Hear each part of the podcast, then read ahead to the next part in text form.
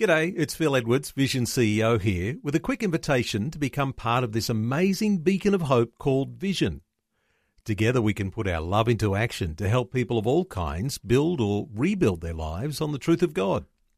Please consider the part you can play during our upcoming Visionathon appeal, remembering that it's your support that makes Vision possible, including this podcast. realfaith.org.au Rod and I got on very well, and sitting in his office chatting, because it was hot, I had a had an open had a shirt on, and he saw the scar that I have down the middle of my chest, which is from open heart surgery done back in the day.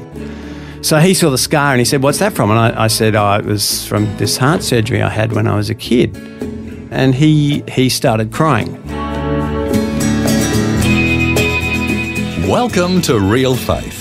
Conversations about the impact faith has on our lives and the challenges we go through, helping us today and giving us hope for tomorrow. That's real people, real life, and real faith with Eric Skattebo. Pete Court is a university lecturer in creative writing and communication at Tabor in Adelaide, and he teaches students how to write effective stories. The irony is that his own story is one of the best I've ever read and has been entered into several short story competitions. So we've invited him today to share it with us. Pete, welcome to the program. Thank you very much for having me. Lovely to be here. Glad to have you with us. And I should say that being on the radio is something you're very comfortable with because you've produced and presented breakfast radio for many commercial and Christian radio stations over the years. Mm-hmm. Is that right? Yeah, I, I have indeed. I, I love the, the, the flying by the seat of the pants live radio thing very, very much, which is totally opposite to the short story planning and writing and creating. Uh-huh. Um, just the anything can possibly happen kind of joy in radio. I love, yeah. And as we'll hear today, radio plays a big part in your story. Uh, it does, yeah. Probably doesn't start there though. Okay. It actually, the story actually starts. Uh, probably my story starts in a in a lunatic asylum, Is that right? which uh, which seems quite logical. Yeah, my my, my dad, my dad's a psychologist, and so is my mum as well. But uh, he was actually working at a place called the Crichton, which is in Scotland. Okay, I was uh, Yeah. a little curious there about the asylum, so that, that explains it. Yeah, yeah, there you go. He was he was working as it's a, it's a it was a mental hospital and a borstal, a boys' remand home uh, in Scotland, and is still well known today. But he was working there as a psychologist. I was born then. Uh, shortly afterwards, mum and dad uh, got a or dad got a gig here at the Adelaide University, University of Adelaide, and uh, they came over here. I was just born when they hopped on the boat because it was back when boats were a thing. And uh, they sailed over here. They were 10 pound poms, I believe is the term. Yeah. Although I think my dad weighed a little bit more than that. and um, they so they came over with, I had two older sisters, and I was the very quiet newborn son. And uh, so they got to Australia, and uh, I think my two sisters got measles or, or chicken pox or something. And so they went to the doctor, and I was seven, eight months old at the time. And, you know, so they, they all the kids got bundled off to the to the doctor, and the doctor said, "Yeah, the girls are fine; they'll get better, and your son will be fine. Um, the chicken pox shouldn't affect his heart condition." And Mum's gone, "What?" um, because they they they'd spent you know come all this way, and the doctor goes, "Yeah, yeah, he's, he's got he's got a heart murmur. You didn't, oh, you you didn't, oh, sorry, know that? Whoops." Oh, wow. Yeah, so so mum has sort of gone, whoa, they've got it checked out, and um, the diagnosis was basically um, uh, it's called a patent foramen ovale, basically a hole in the heart. Kids would still get it today, and it's it's quite easy fix now. But back then, the diagnosis was, yeah, that's why he's so quiet. And you know that blue lip thing? That's what that is. Um, it's where the blood basically goes through the wrong side of the heart and comes out the wrong way and doesn't quite go back through the lungs, and you don't get enough oxygen. And it's not a good thing. Yeah. It's not doing what your heart's meant to do. Yeah. And the doctor said, he'll be fine. Take him home and just enjoy the last few months of his life. Oh, my goodness. Yeah, and mum's mum's just gone. It's it's chicken pox, and he's gone. Yeah, no, no, it's really not. So, cut a long story short, they they went and saw some people, and because I think part of it may have had to do with the fact that my dad was working at the university at the time, they were able to go into the hospital there. Curiously, this is this is mm, sort of mid sixties. Yeah. Um, I only found out since doing research into this that there wasn't a cardiac unit, there wasn't a heart unit at the hospital Oh, hospitals didn't have heart surgery units because heart surgery wasn't something you did. There was no way of stopping the human heart, operating on it, and restarting it again. Oh. It just it just didn't happen. Yeah. If you had something, if you had a hole in your heart, there was no way they could get into it. You had, I think they they worked that you you could have maybe if you brought the temperature down and put everybody in an ice chest, you could operate on them with a very slow beating heart, and maybe you'd get five minutes of operation time. Mm-hmm. An open heart surgery takes hours, so you know nobody's nobody's surviving that. Nobody's living through that at that time. So there wasn't even a heart unit. There was a tuberculosis ward at that time. Tuberculosis had just been cured and cleared up. They'd sort of got rid of tuberculosis. Mm-hmm. So there was a discussion what do we do with this ward? Let's turn it into a cardiac ward because there isn't such a thing. And hopefully the heart surgery uh, technology is going to get better. So that's kind of the situation into which I was dropped Yeah. as a child. So it was just beginning. And it's in Adelaide, you know, middle of nowhere, back into the world, you know. and um, they've just come from, you know, England, you know, basically the, the, you know, the pinnacle of medical research and all that, um, to here. And, and they're just going, oh, God, what have you done? and and uh, the whole the whole thing was it, it was just a, a miraculous collection of things that just shouldn't have happened, because of course the other piece of history is at this time in history, the great breakthroughs in heart surgery were all coming from South Africa Oh, okay. there was a whole lot of research was going on, and they did the first open heart surgeries really effectively. Uh, and it was the group that came from there who did the first heart transplants uh, much, much, much later. But uh, the university and hospitals in South Africa sent teams around the world to go and show this is what we've learned. What do you think? So this was very, very, very early days. The heart lung machine itself, which is the the great breakthrough in the technology, really was just a. It just leaked blood everywhere, and air came in it, and it was just a, you had to have a technician and a, and a guy with a spanner standing next to it constantly all the time, kicking it and putting on new gaff tape, and Oh, it wow. was just really, really very, uh, as my parents would say, very Heath Robinson, very stuck together and very glued together. Hmm. So it was just a terrifying time to be a parent with a child undergoing heart surgery. Oh, yeah. So uh, they got they found they were in a church when they came here and, and found, found a church that, that was home and the church everyone got together and prayed and they sort of thought okay well you know um, I guess this kid's going so you know let's pray that it's a good grieving process and all this sort of stuff. My parents both as I say psychologists and counsellors so they were aware that all this stuff was going to happen and you know the grief counselling and what they needed to take care of and all that's fine Yeah. until it's your own kid. Oh, yeah. Um, but the rest, I found out a couple of years ago that my mum and dad actually got to the point of saying in the prayer meeting and with the church, sitting down and going, okay, all we want to pray is that if God wants him, he'll take him. If we get to keep him, that would be wonderful. We'd like to keep him, but if he has to go, let's make that as wonderful and as useful as it can be. Mm-hmm. And that was their prayer. They basically said, God, you want him, you can have him. And um, I guess the, the now that I think about it, from my point of view, the sad thing is that God said, "No, I don't want him." no, God said, "No, no, no, no." Wait, well, you're wait, here on wait, the wait." radio today. Yeah, yeah, exactly. God said, God said, "No, you keep him." I don't- No, but but actually, God said, "No, wait, you're going to love this. You're going to love this." Uh, there appeared on the doorstep the group of doctors from South Africa who came in and said, Oh, okay. oh yeah, we can show you how to try and practice open heart surgery." Now, it's not really effective and it doesn't always work, but you know, let's give it a crack, shall we? oh, wow. So uh, they were turning up, you know, in a few months' time.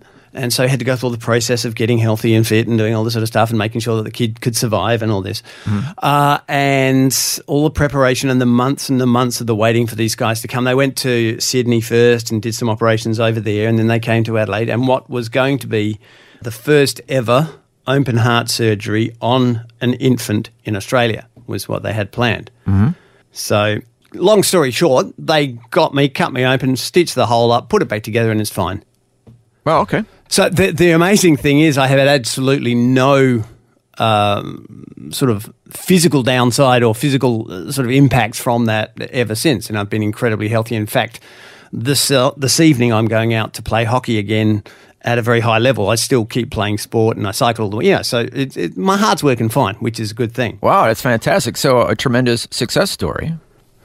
That was pretty cool. Yeah. However, underlying all of this and all of the stuff that has since come out since I found it, what really struck me was oh, it would have been a good 30 years later. Mm-hmm.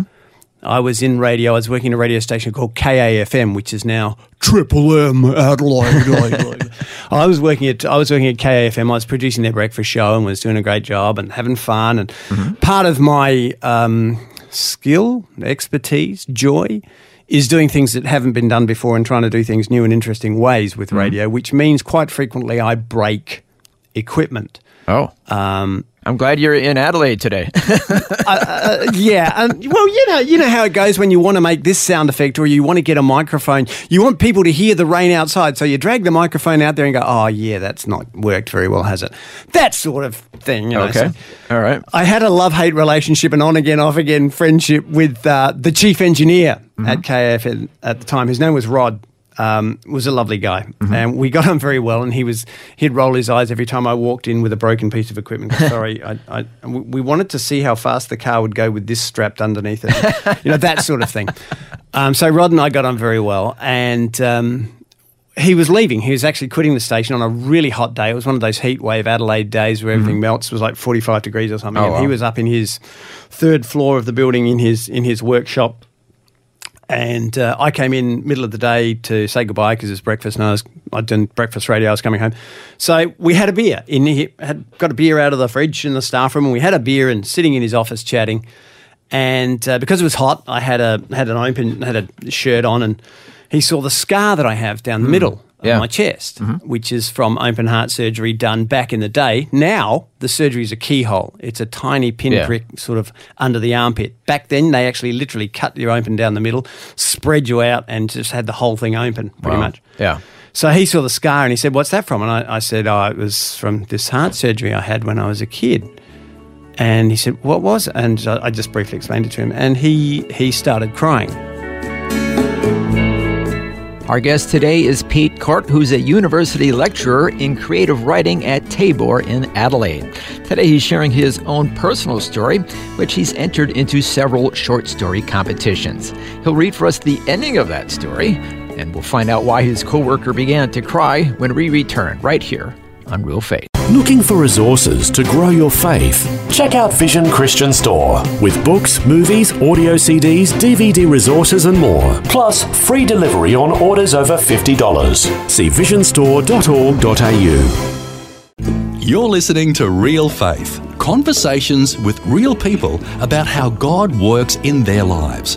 If you want to know more about integrating faith into your life, our website is realfaith.org.au. Just go to the website and you'll find helpful articles about the impact faith can have on your life. Once again, that's realfaith.org.au.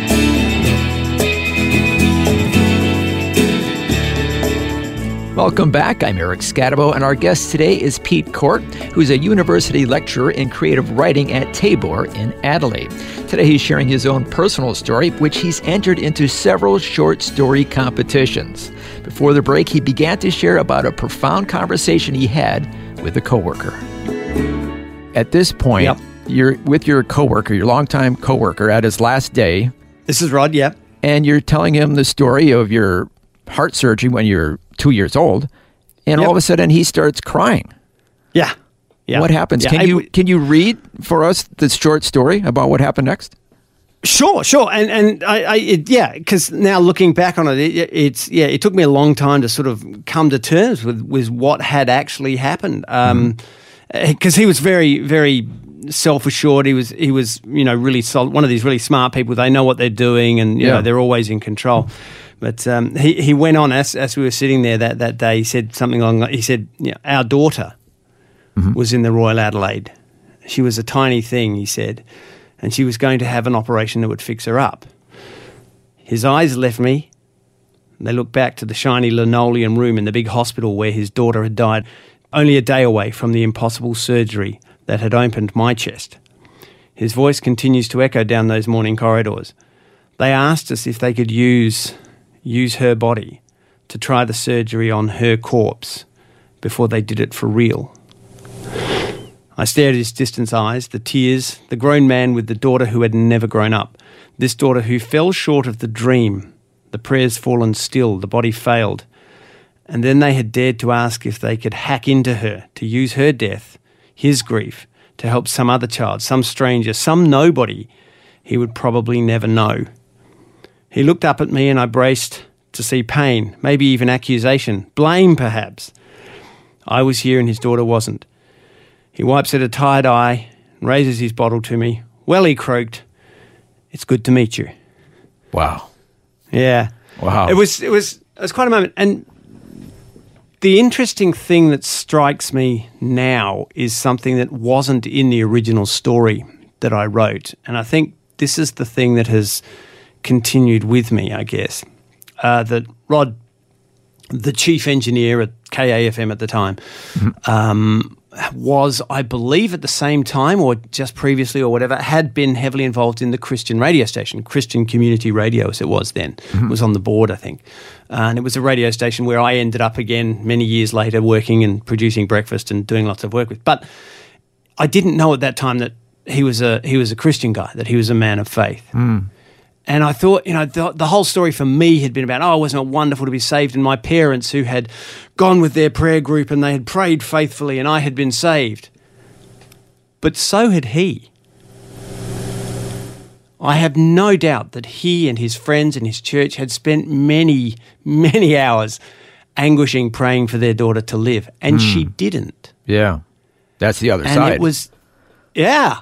And the stunning thing is that it's not life or death. It wasn't me living and her dying or whatever that made the difference. It was being able to see each outcome as an incredibly valuable, powerful thing. Um, and the fact that Rod actually lost his daughter is sad and tragic.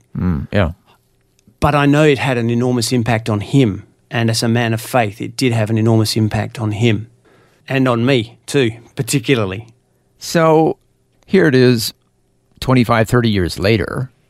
Yeah. He had no idea whatever happened to that other little baby, the one that survived. No. No. Never knew. And you had Never been knew. working together for several years. We had been working together for a long time. In Oh, fact, my he- goodness. he had been working sort of around me, and we had been working around each other for many times, many years in different places. Yeah. That's the nature of the radio business, as you'd know. You, Yeah. People all over the place. And, and yeah, those connections, it was amazing. And if you hadn't had an open shirt that showed your scar, the conversation never would have come up. No, no. If it had Wow. been just an ordinary, you know, nice, comfortable, calm day, I probably would have been wearing one of my really cool rock and roll t-shirts. but I had an open neck, like a buttoned-up shirt, because it was so hot. Yeah. Weird, huh? Yeah. And so you had this conversation and you met the father Yeah. of the little girl who they had the practice operation on the day before they did it on you successfully. Yeah. Yeah. The the stunning impact for me, I think, at the moment was that I had no idea they'd done that. You know? Oh, you didn't know? I, I didn't know that they'd been practicing on, on dead babies. Yeah.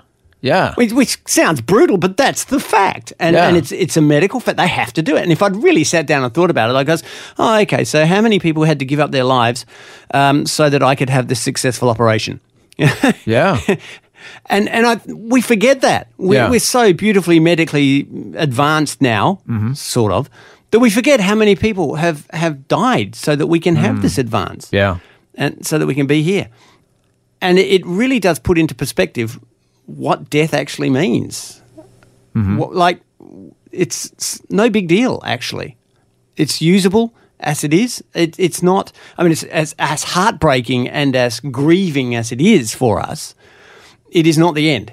It is just part of a process and a system, if you like, that's much bigger than our medical understanding. So what impact did that moment have on you? Um, It took me a long time to finish the beer with him. uh, I think it, it, it did drive home for me the fact that this was not an accident. that Yep. it was it was not just luck. It was not just medical skill. It wasn't the right people in the right place at the right time, and it wasn't just an accident. My my living and my being alive was not um, a mistake. It was a deliberate, planned process. And I can tell you a little bit more. I went f- looking further back through my life. I can see how this one surgery, if you will, has been touched on and has had enormous impact on lives of others as we've moved along. And I haven't even noticed. And it's God's been using this thing and I didn't know. It's weird. Yeah. So tell us about it. What are the other uh, impacts that Well, the had? other before I before I came to KAFM uh, to work with with Rod, um, who was leaving at the point of this story, um, I had worked with uh, SAFM, which is the the big old stereo station at the time. It was the biggest number oneest radio station in Australia. Um, it was doing hugely well. They had a breakfast show called The Morning Zoo, um, which starred a guy called John Vincent. Um, people in Sydney would probably know Vinny. He was a huge DJ over there, did very well on the breakfast show. Then came to Adelaide to help set up the SAFM Morning Zoo. And I was taken on as their producer and comedy writer for the show and got on very, very well with Vinny. He's one of these people, there's, there's, you know, he's one of these people who in radio cares more about talking to people than talking about himself. Uh, and he's a really, really smart, was a really smart operator.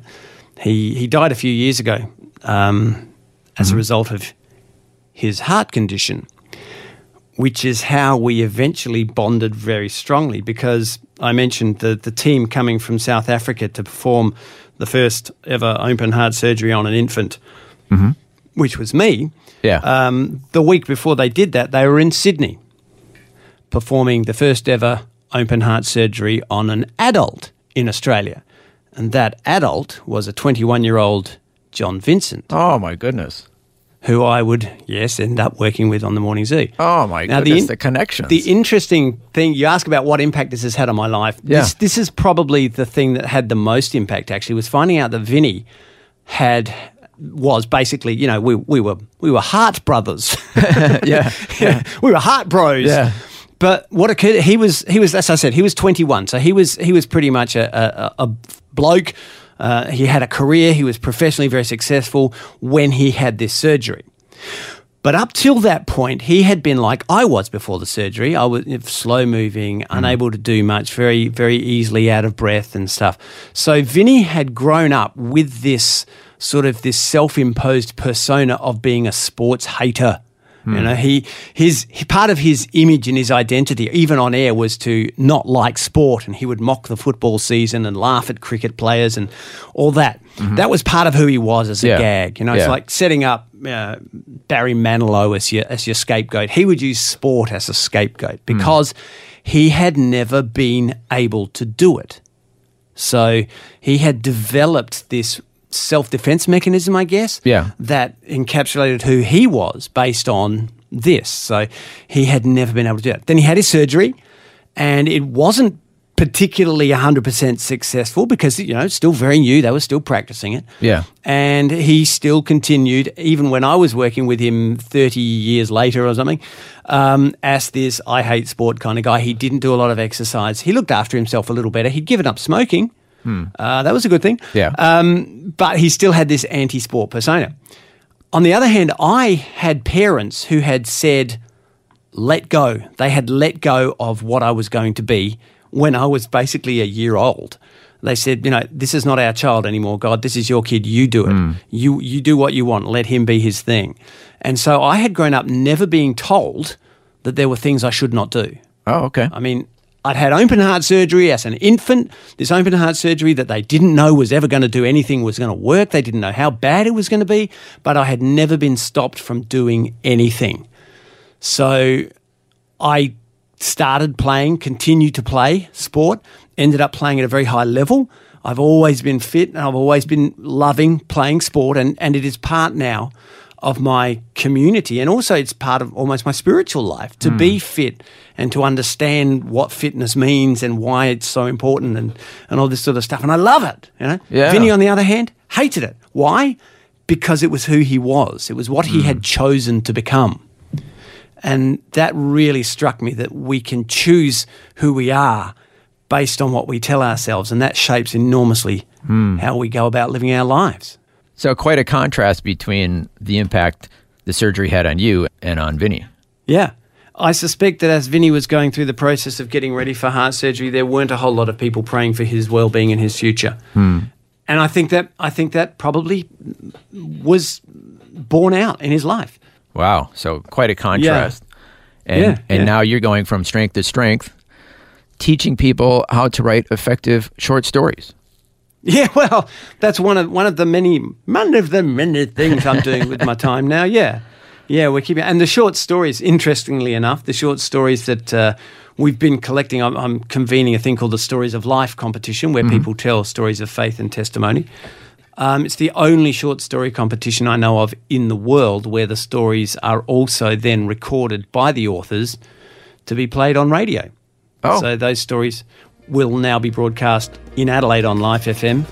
And we are so thankful that you shared your story with us today. Thank you so much, Pete Court. It's been my pleasure. I have to say that Pete's story is one of the best I've ever heard in my life. And to think that he had been working with his coworker Rod for several years without even knowing the connection they had through the death of Rod's daughter. Incredible.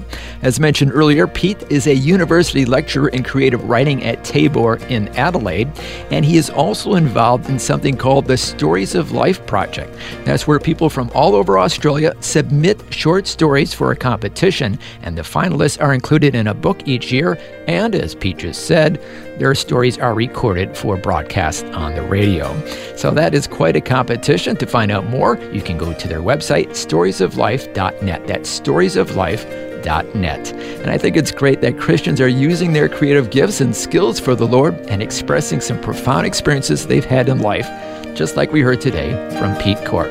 Well, thank you so much for joining us for Pete's amazing story. Until next time, when we'll hear another story of faith, I'm Eric Skattebo saying so long and God bless. You've been listening to Real Faith, and if you have any questions or comments, you can send us a message through our website, realfaith.org.au. That's realfaith.org.au. This program is a production of Vision Christian Media. To find out more about us, see vision.org.au.